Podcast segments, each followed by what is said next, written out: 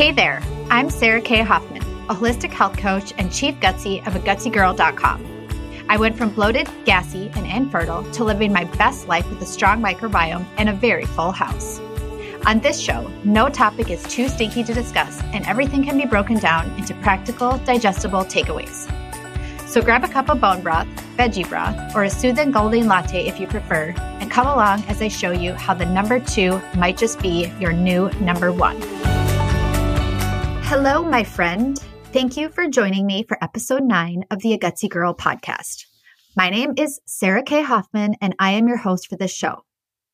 Today's episode is packed with questions and answers around probiotics and the microbiome that you have been asking about for as long as I can remember.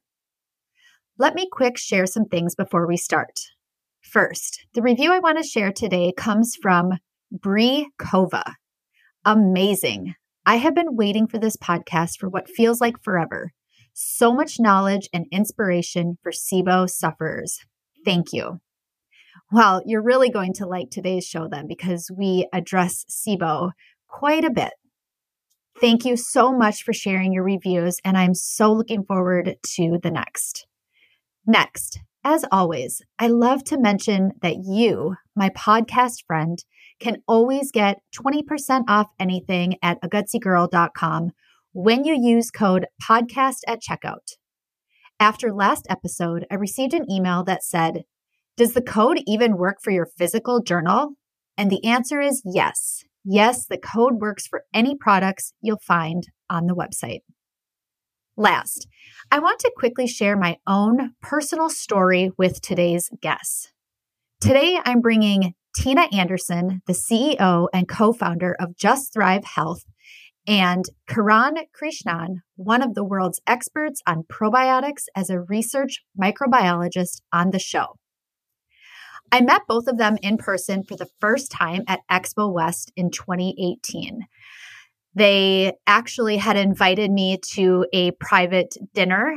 I didn't know much about their probiotic at the time. And if you have read my story or listened to me share it in episode one, you know that in 2018 was the last time I relapsed from my SIBO, and I was actually quite miserable around then.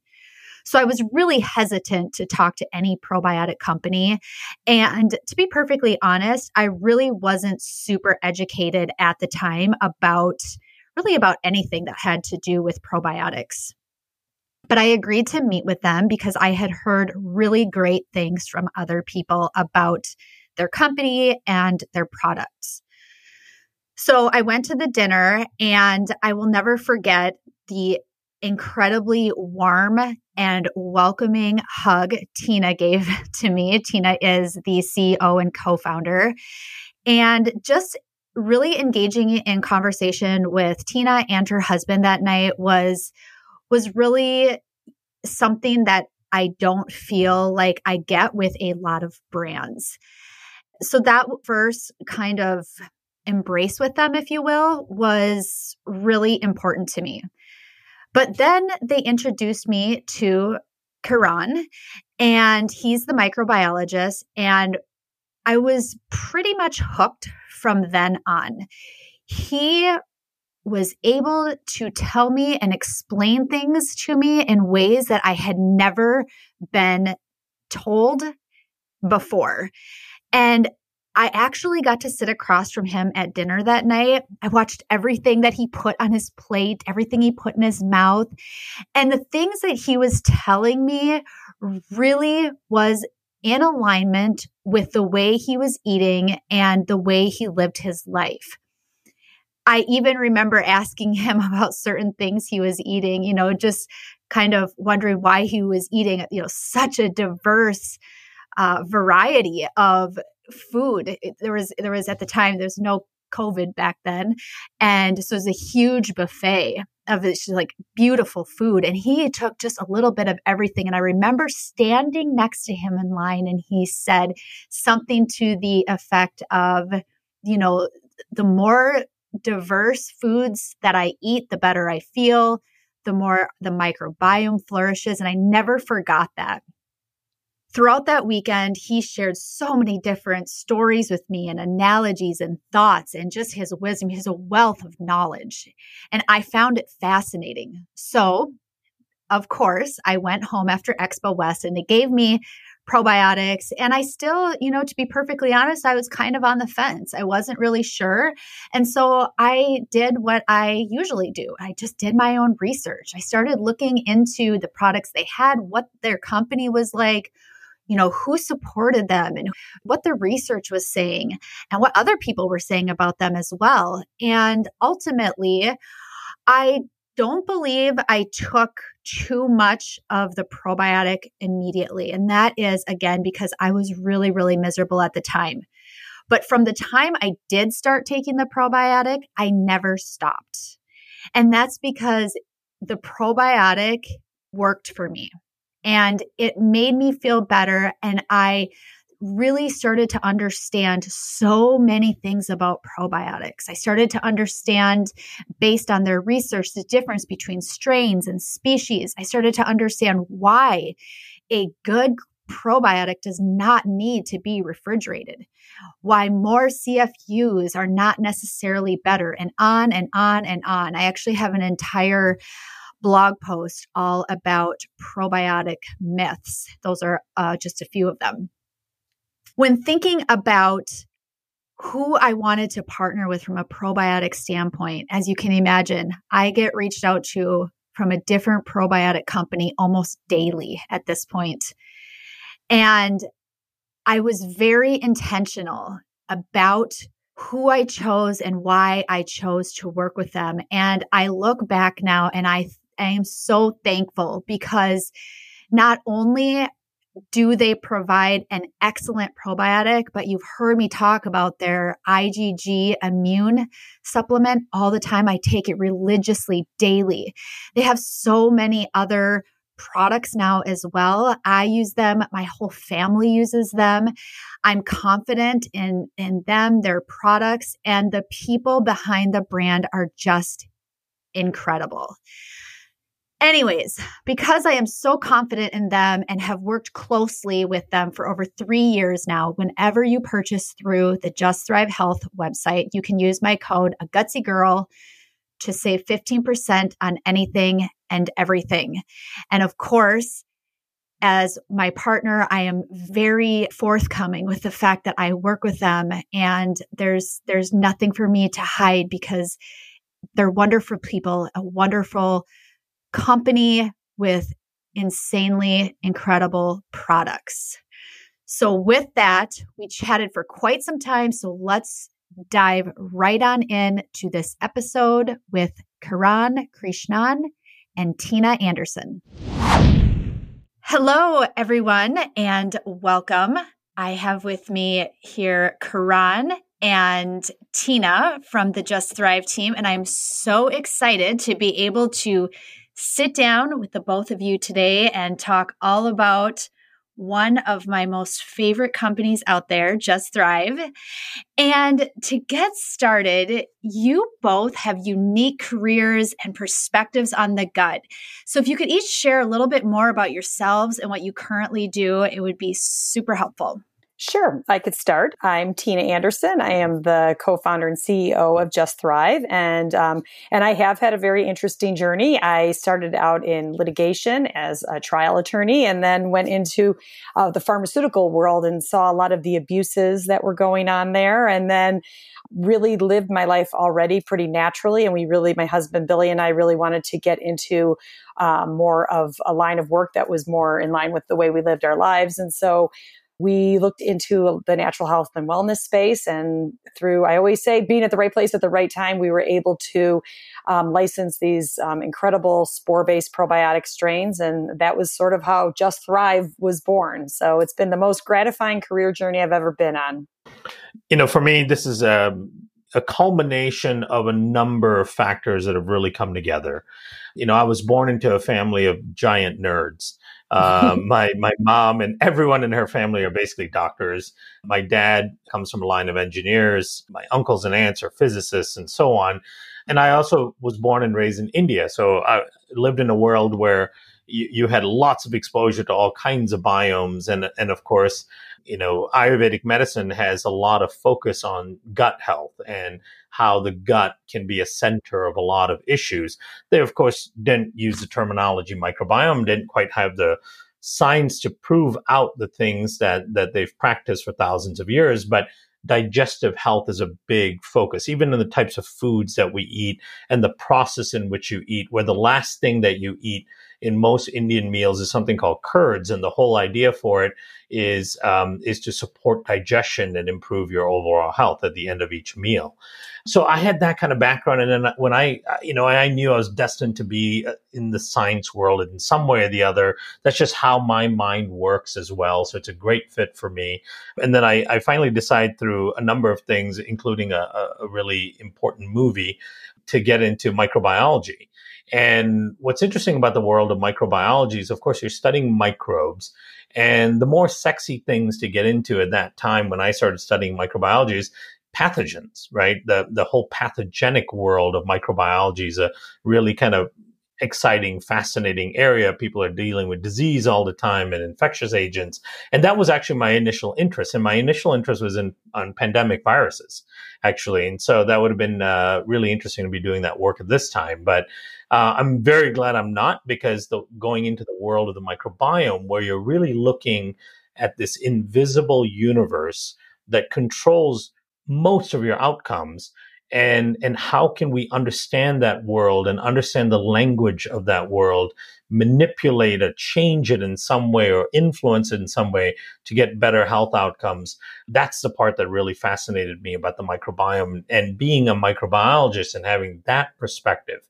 So looking at this world of health and wellness from the microbe perspective uh, has been truly fascinating as well. So I'm, I'm super happy where i ended up and i think um, what's what's great about this is you know my desire to have human impact and, and help from scientific perspective i think will be best realized in this field Thank you. And I am so grateful to have a nerd, a gut nerd on this podcast. It is I I act, you know, I'm obsessed with all things gut, the digestive system of course. And so when I can sit down and really dig into things with people like you, I'm just overjoyed in a really bizarre way. um, so oh, here's a place that I want to start. I want to ask Kiran, what exactly is the gut? And is the gut the same as the digestive system? Is the gut the stomach? I feel like the words are so interchangeably used. I'm really wanting to help the community from the very beginning understand the terms. Yeah, and and in fact, uh, people conflate the terms all the time. People use the terms interchangeably, like you said. But but for your audience, and and certainly from the way I speak about it, and the way lots and lots of scientists speak about it, the gut and the digestive system are, from a proximity standpoint, the same, but the the effects and the scope is different, right? So the digestive system you you really hone in on the process of breaking down and assimilating nutrients from food, right? The whole process of digestion, the utility and utilization of food that you take in. However, when we talk about gut health, we're going well beyond that because the gut, which is the structural ecosystem of the largest part of your microbiome. And we can define that a little bit better for people that's helpful as well. But the gut really represents the largest structural component of your microbiome. And it's also the largest structural component of your immune system. And, and those are both interlaced and intertwined with one another in this proximity of the digestive system right? So the digestive system is about breaking down and assimilating foods and nutrients, but the gut as a whole really acts as a central command center for the rest of your body. What happens in the gut beyond digestion controls how the rest of your body functions as well. Virtually every organ system, including your brain, your heart, your kidneys, your lungs, your muscles, you know, your mood, your outlook on life, your skin, your immune system, everything is influenced by the gut, which is the big ecosystem uh, and the central command center in your body. So I, I think when when we refer to gut, uh, certainly on this program, when we talk, I'm really talking about the central command center for the rest of your body. Perfect. That is so clearly explained. So, you've obviously mentioned how important the gut is and you know it's this this central to everything else about us. So tina maybe you can help us understand a little bit more about why you created a company that was so focused on the gut. Was it just strictly because at the time you you know you were really wanting to help people with overall digestion or was it because of all these other factors that Kiran just described? Well, I think it's a combination of both. I mean, one of the reasons we wanted to leave the big pharma industry was because of we saw so many of the over or uh, over prescribing of medications. We saw the uh, abuses going on with prescription medications, and really, we, what we saw was a lot of the you know, emphasis on treatment of symptoms and not getting to the root cause of an issue and not getting and not talking about prevention and maintenance of health. And so you know, we started learning about the gut and learning more about it through Kiran and another colleague of ours. And we just dove into the research and we couldn't believe how important it was shortly after the Human Microbiome Project was launched by the National Institute of Health. And so we found out, you know, that my God, the gut is responsible for virtually every aspect of our overall health. And how can we not be doing something in this space when our whole reason of leaving the pharmaceutical industry was to focus on prevention and to focus focus on maintenance of health. And, and that was really what spearheaded it. And then to find out that so many of the, you know, probiotic, the theories about probiotics maybe weren't perfectly, you know, a lot of the probiotics weren't formulated the way really now they should be formulated. And, and that was sort of the story about how we got into it. Great. So I think that really leads us into kind of talking more about the Just Thrive probiotics, but just you, you know your entire line of products. So first question I have, this is a huge question by the community. Are spore probiotics for everyone? And maybe if one of you could even just let us know what exactly is a spore probiotic. Sure, I could start and then Kiran could always elaborate. But, you know, spore based probiotics have this endospore shell around themselves. And so it basically is a protection of the bacteria. So, and when they have that shell around themselves, they are protected and they're not able to get they're not destroyed by the presence of the stomach acid so they are allowed to get to the intestines alive so one of the problems with probiotics is their ability their sensitivity and inability to get to the intestines alive so the spore based probiotics actually have this spore based shell, this hardy shell around itself that's a protection.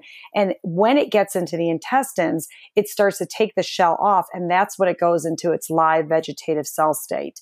Um, and and so they're they're just very hardy um, bacteria. These are the same type of strains that were found in nature. Um, our ancestors used to consume them on a daily basis. They would eat off of the land, they would eat roots and tubers off the land, and they would get these spore based bacteria.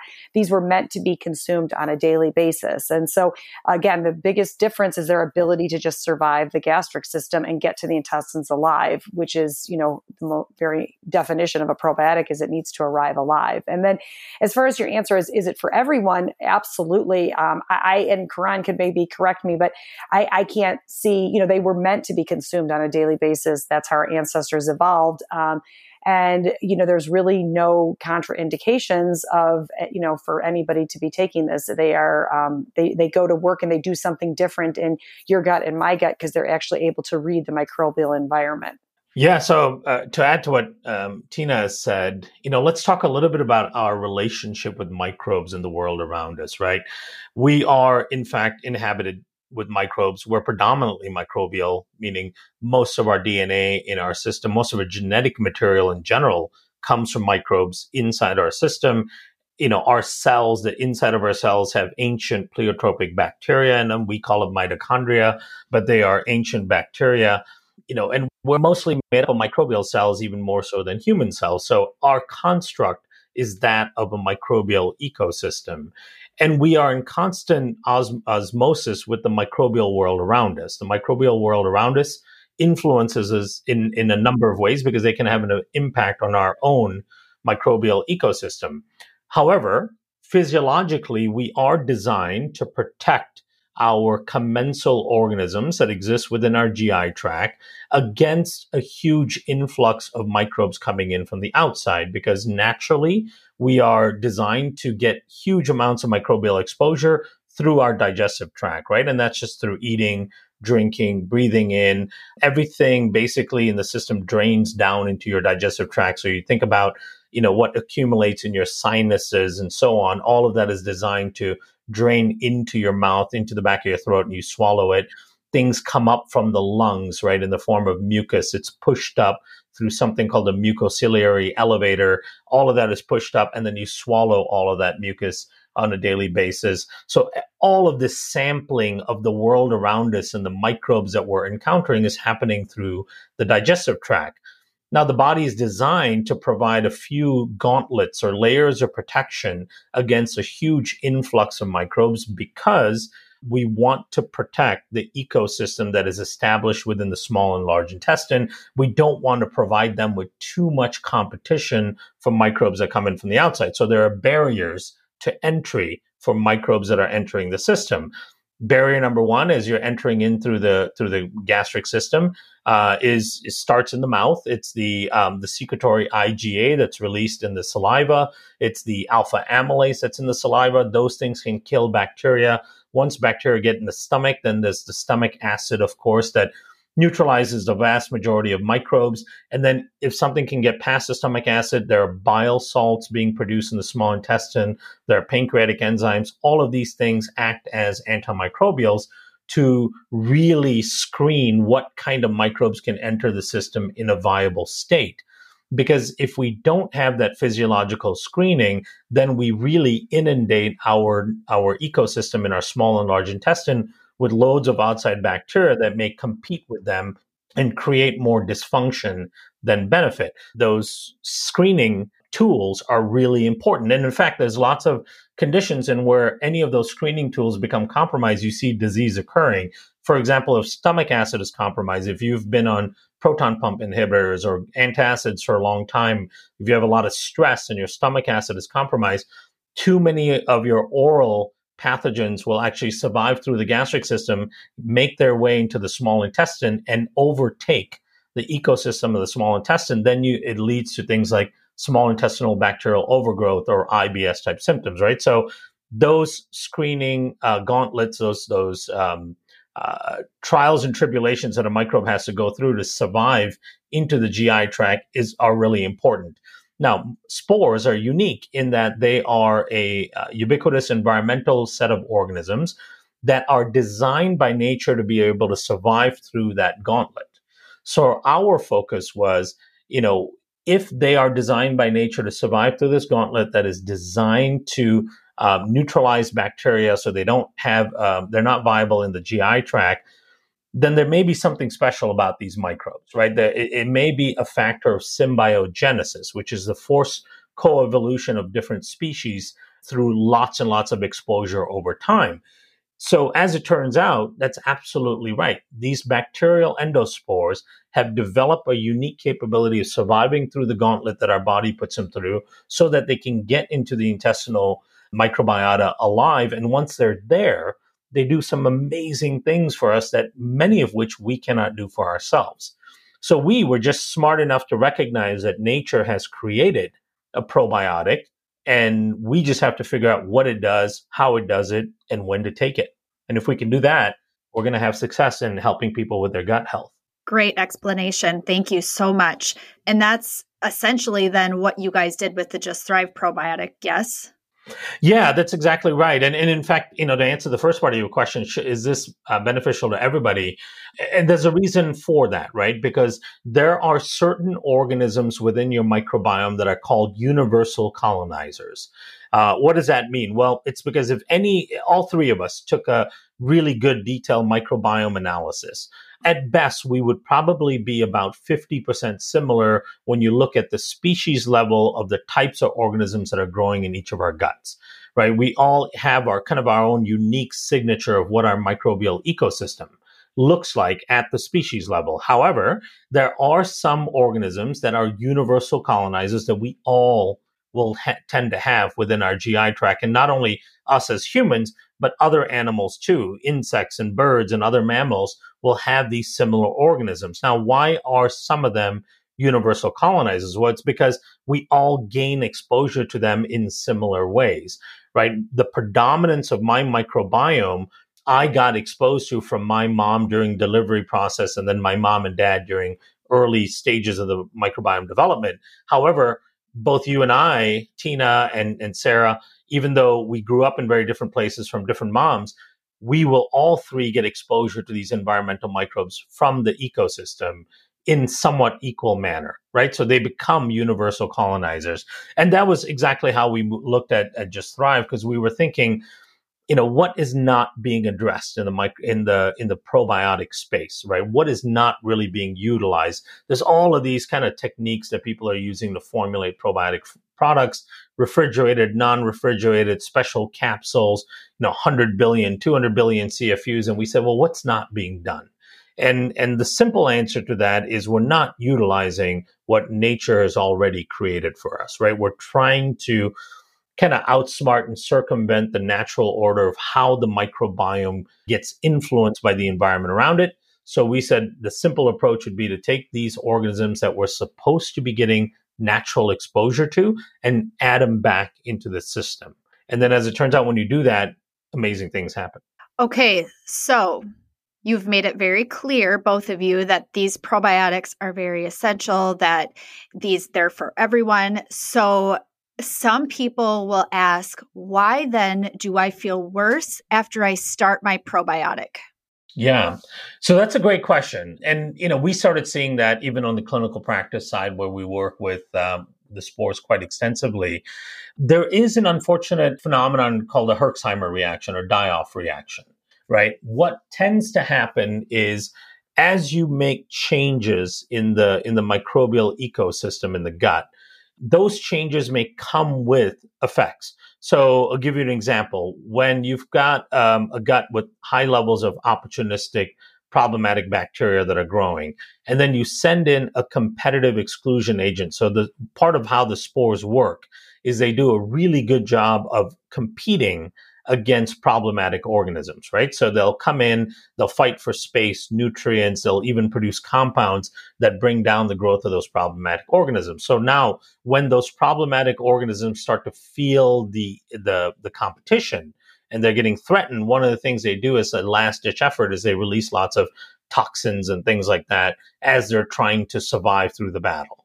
Right? And that process can feel like worsening symptoms like loose stool, cramping, bloating, and so on. We find that it happens in about 10 or 15% of people. And most of those people, if they went slower, those responses would be dampened. But it's the key is that response is actually a positive thing because it indicates a, a profound change that is starting to happen within the gut. If you are in that 10 to 15%, how long would you expect to have those symptoms? Is it a matter of days or weeks?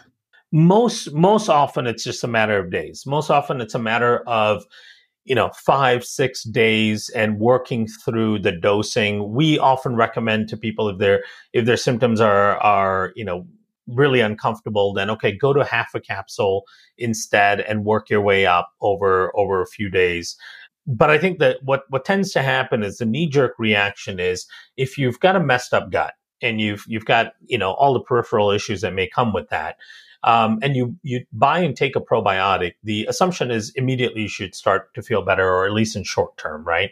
So if the first few days you feel a little bit uncomfortable, your tendency is to think that this is not compatible for you, not working for you right? And that's that's where you start to lose some of those people's focus and attention. And so what we try to explain to them is that's actually a positive sign of change. And usually 5 6 days later things are completely different. Yeah that's what we've experienced you know that's usually what we see is about a week you know people seem to be fine with it. There's always exceptions to it, but for the most part, and and sometimes I tell people too, if if taking a half a capsule a day is what works for you, then you could stick with half a capsule a day. But most people, the overwhelming majority of people, could e- easily titrate up to that full capsule. Yes. And for those of you listening, one thing I do want to make note of is that one of the things I love about the Just Thrive probiotic is let's say you do need to titrate down and you you are going to do just a half capsule like Tina had mentioned. You can open up the capsule and pour it into anything. Just use half and then like when I used to do it with my kids, I would just save the other half for for a different time or whatever. So it's something that you can easily, you know, go down or up as needed. So, speaking of children, can children take the probiotic? How about nursing women, women who are pregnant? Is there anything that people need to watch out for?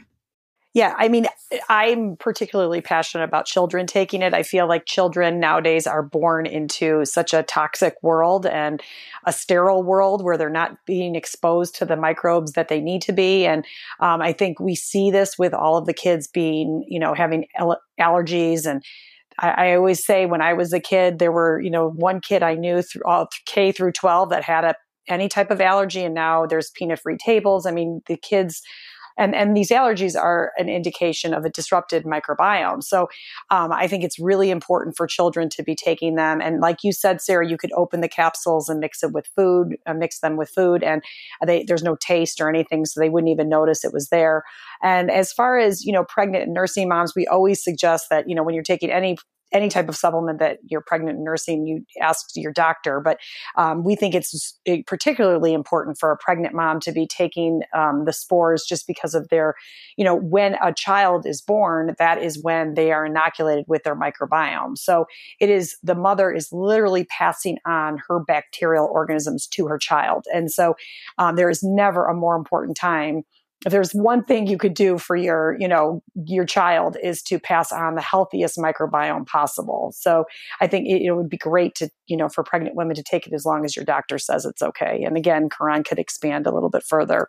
Yeah, you know, and just I always bring things back to evolutionary biology, right? So even though I, I studied microbiology, I'm a closeted evolutionary biologist. Mm-hmm. um, because it's it's so fascinating to see how things evolve to behaviors and structure and function and all that through through concepts like symbiogenesis. And so, uh, when you consider an, uh, our ancestral babies, right? They're they're born, and when you when you look at a characteristic that every baby has, uh, which to me till this day fascinates me, is they sample the, their world with their mouth, right? Which is a very unusual practice as a human because our primary sensory organ is not our mouth, right? We we're tactile and we're visual, but every baby, and I I've got a nephew who's uh, just turning two.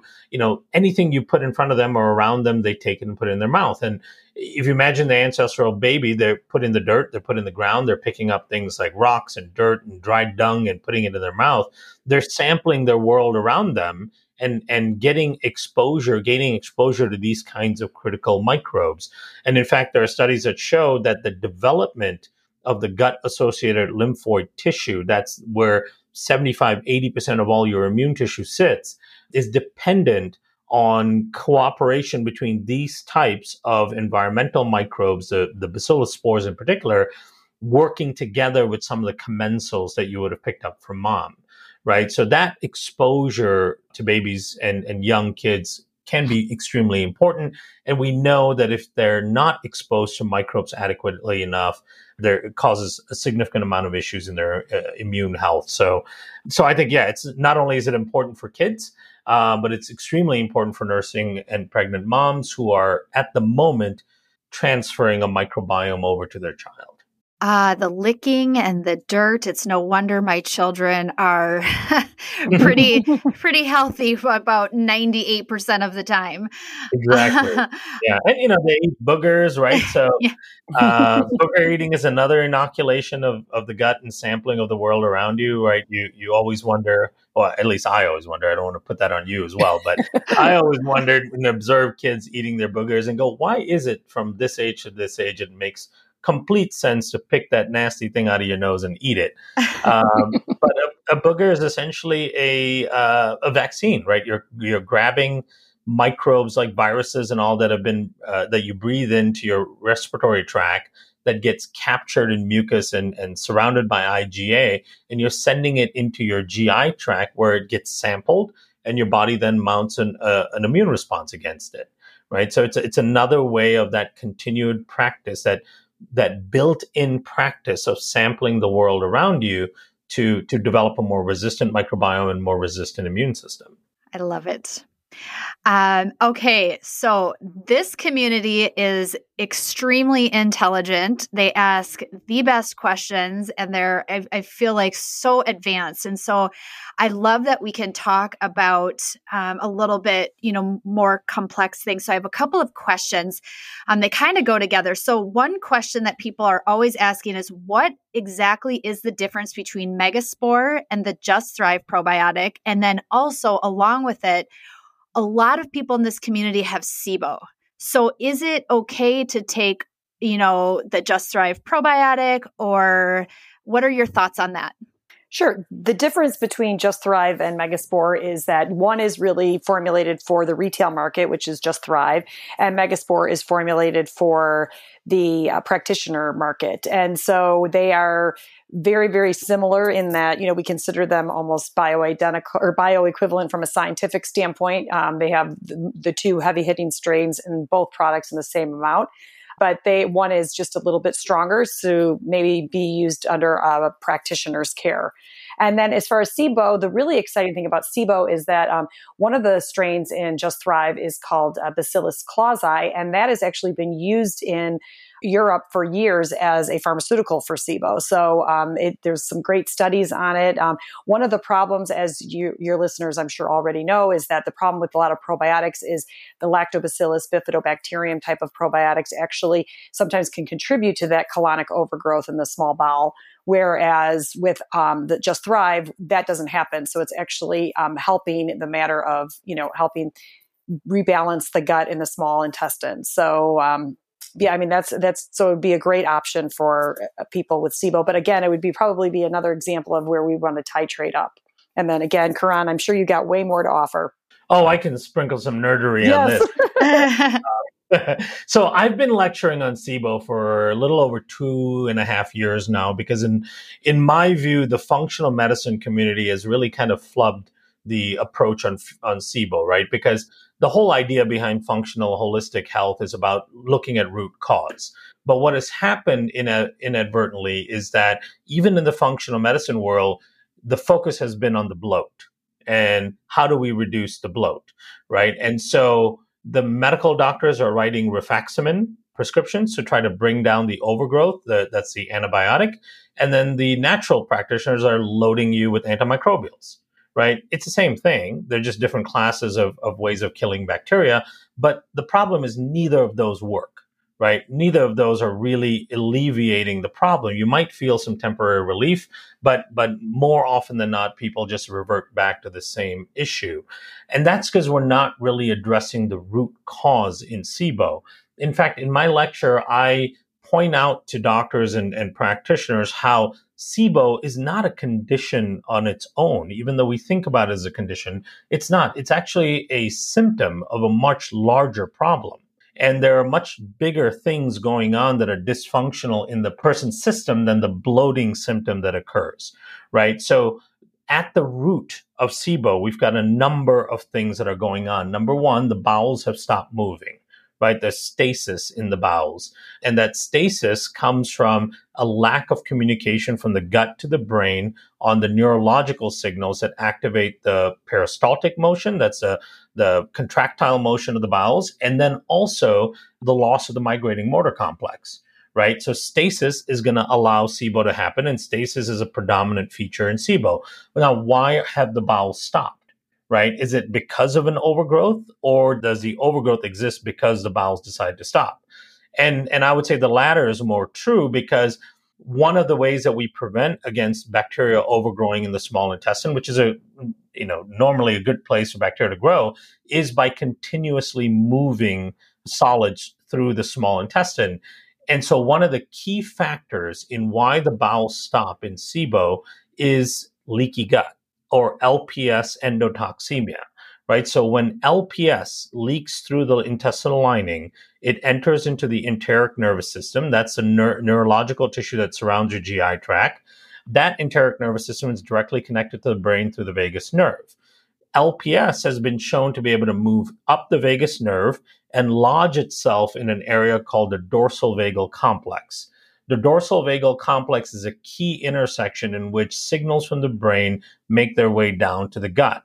And what studies have shown is when LPS makes its way into the dorsal vagal complex, it elicits an inflammatory response in that neurological tissue that prevents the signals from the brain making its way to the enteric nervous system so the brain is telling the gut to contract the brain is telling the bowels to move the brain, brain is telling the mi- migrating motor complex to to activate and kick on and clean out and sweep out the bowels but those signals are not getting through to the enteric nervous system it's getting stuck in the d- dorsal vagal complex so that's one example of a physiological disruption to the system that allows for SIBO to occur.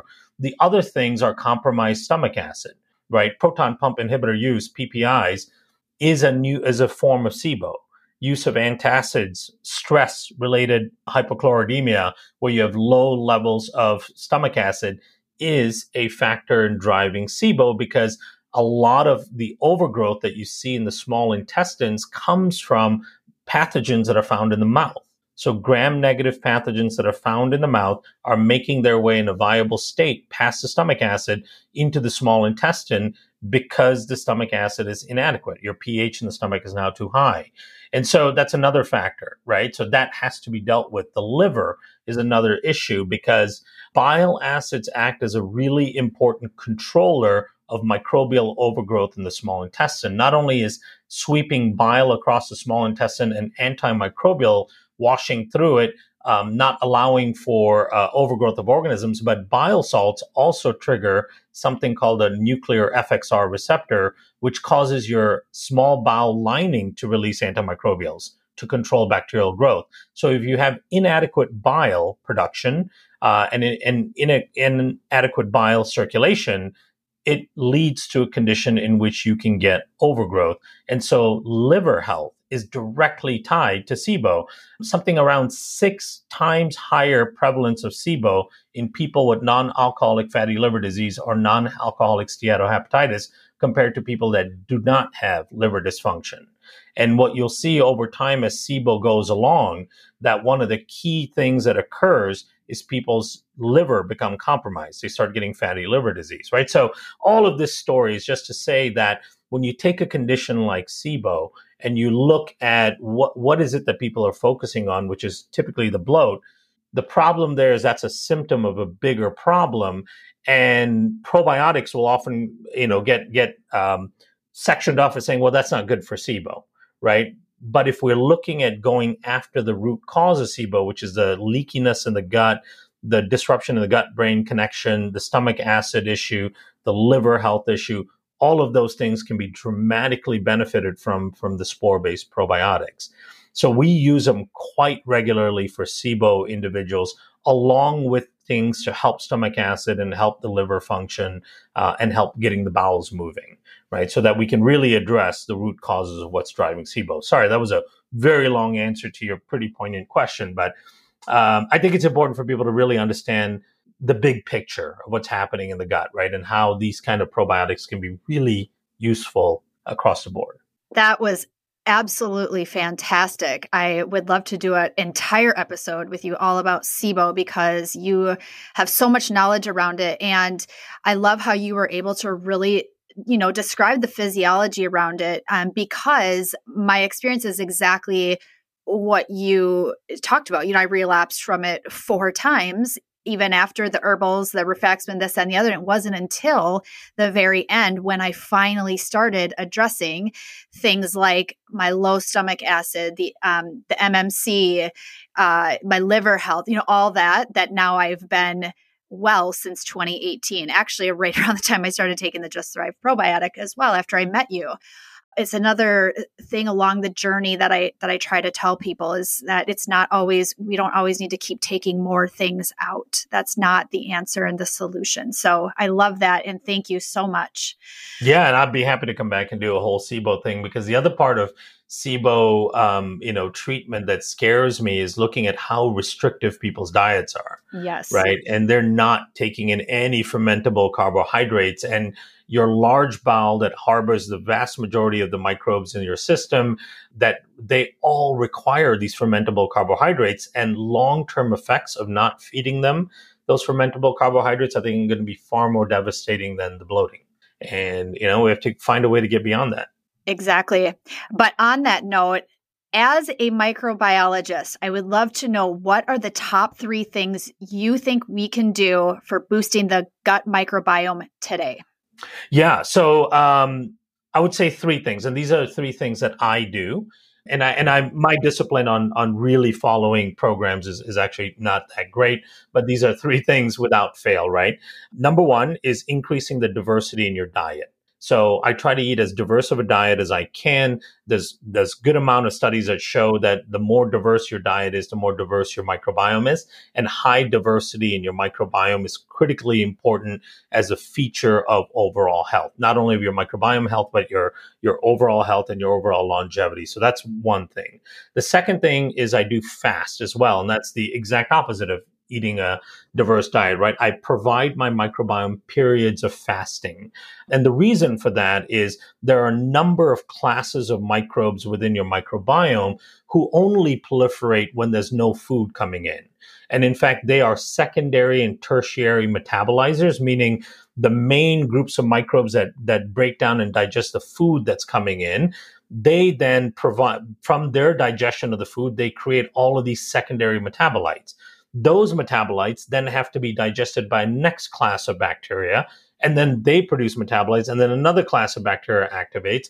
In order for all of those layers of microbes to activate you have to have a period of time where you're not feeding the system food right and there's there's lots of studies on that on on the maintenance and the the, clean, the cleaning up and the housekeeping uh, activities that going go on in the gut when you're not feeding it.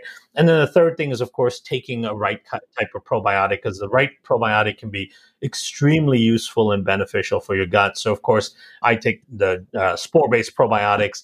So those three things for me are absolutely critical. And if I were to sneak in a fourth thing, I would say getting outside in the outside environment, right? Being more prescriptive about it, trying to say, I'm going to spend 30 minutes outside in a natural environment two or three times a week and interacting with nature, you know, touching trees and walking through trails, that all has a huge positive impact on your microbiome. So that I'll sneak in that fourth thing as a bonus. you know, I feel like you've just legitimized my platform and what I've been talking about because these four things I have I am really and Tina has seen it online just talking about over and over and over and how they changed my life and the trajectory of my healing. So I'm super excited to hear those. Those are the first time I've actually heard you, you know, say a couple of those. So thank you.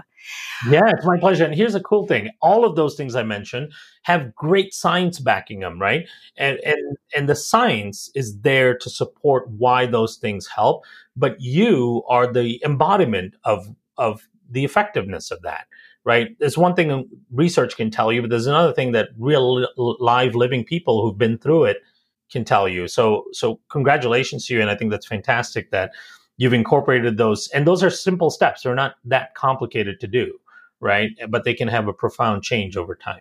Exactly. So, Tina, I would love to hear from you. What are your top three Just Thrive products. You know, we talked a lot about the probiotic today. Obviously, on my website, I'm constantly talking about the entire portfolio of products that you guys have. So I would love to know what are your what do you think are the best three products you guys have? If you need to sneak in a fourth like oh, Kiran did, it's okay. Yeah, that is a hard one to limit it to three, but for sure, foundational is the probiotic, like we spoke about. I mean, this is, I mean, I love this product. I, I can't tell you how much I love it. It's amazing. I also feel like the, um, the IgG is so awesome. It just, it, the, the research behind it is so great. And then I, I, for years, I've been taking the probiotic, the prebiotic, and the IgG. But we recently launched the Gut Fortify, which is so exciting. To ha- it has that repair mechanism in it, and we love. I love that. So I'm sneaking in a fourth with the Gut Fortify. But um, you know, and like we I've talked about many times, we really only bring things to the market that are missing and needed. So everything that we put out on our website is are, are, things that we feel are really missing in the market and really needed for humanity, for people. They need to, you know, to help heal their gut and to help i shouldn't say heal their gut to help um, support their gut health. So um, so those are probably my top three to four. Lovely Okay, well, I don't know how the time just absolutely flew by. I mean, I do know how is because this is this is fascinating and it's super incredible information and important information. So, as we wrap this up, at the end of my interviews, I always ask my guests for their three convictions around gut health and gut healing.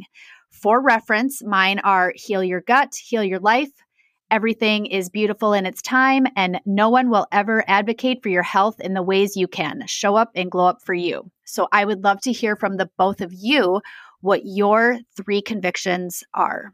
Um, I could start, Kiran. Um, I would say one of them is good health is gut health. Because um, really, when you have gut health, um, you have good health. So I think they're synonymous with each other. Um, this is kind of our this is our tagline, which I love because it really speaks to I think you and your audience. But it takes guts to be healthy. So um, you could look at it at both ways because it takes guts to actually, you know, take make some serious changes in your life to start supporting your gut health. And when you have gut health, you are healthy. And then I think the other one is just I have a saying in my life that everything works out perfectly for me, and um, it just means that when everything works out, per, you know, everything doesn't always work out the way you expect it to. Like you yourself, Sarah, where you know you experience a lot of gut issues and a lot of health issues, and and look at now you've made this, and you wish you never had that, but yet you have this great you're helping so many people around this and you've made a career out of it and you're doing so much good with it. So sometimes we don't know that everything is working out perfectly during the time, but it really is working out. So I, I really try to believe that whatever happens, it's working out perfectly for me. I love those. Yeah. Um, and I think you guys have both covered a lot of the, the ways of really describing gut health and, and ideas to live by. So a couple that I can add in there would be, you know, one one of my focuses is really about building resilience, right? Because I, I don't think we can all live what we would consider to be a perfect life, right? Where you're never eating anything bad and you're never doing anything that compromises your health and so on. We have to have fun. We have to live life. You know, we have to be able to be resilient to deal with them. So to me, true health comes from building resilience. We we have to give ourselves that leeway where at least 20% of the time we can do things that we know aren't great for us, but they're good for our mental health and so on. So, uh, true health comes from building resilience, and resilience comes from a strong, diverse, healthy microbiome, right? So that is the the the component in our system that allows us to have resilience, allows us to deal with things that could otherwise be stressors to our system. So I, and then another thing, you know, I always hold true is that we've only scratched the surface on understanding the human form and function, right? It's the it's the discovery and and the uh, learning around the microbiome that's giving us insight into how the human system actually functions all of these years of, of medical research and scientific research that was not looking and considering the microbiome was only looking at 10% or less of the human system. So we're finally starting to understand who we are and how we are designed, how we function. And one more thing I would say is I and I write this anywhere where there's like a place where you can write something and stick it on a wall. Um, I always write eat spores um, because it's just it's about you know it, it just encompasses what we're supposed to do, right? These organisms have developed by nature this unique cap- capability of surviving through the uh, antimicrobial gauntlet that our body has. And, and we just have to be smart enough to put them back in to our system because we've, we've avoided them. We've, we've created concrete barriers and walls against them. Uh, we don't get exposure to them. So I, I just want people to eat spores. They'll be healthy. Wise words to live by. Eat spores. Delicious. All right. Well, thank you so much, Kiran and Tina, for joining me on today's show. And I will look forward to having you guys on again, hopefully in the near future. And for the rest of you, thank you for joining today's show. And I will see you next time.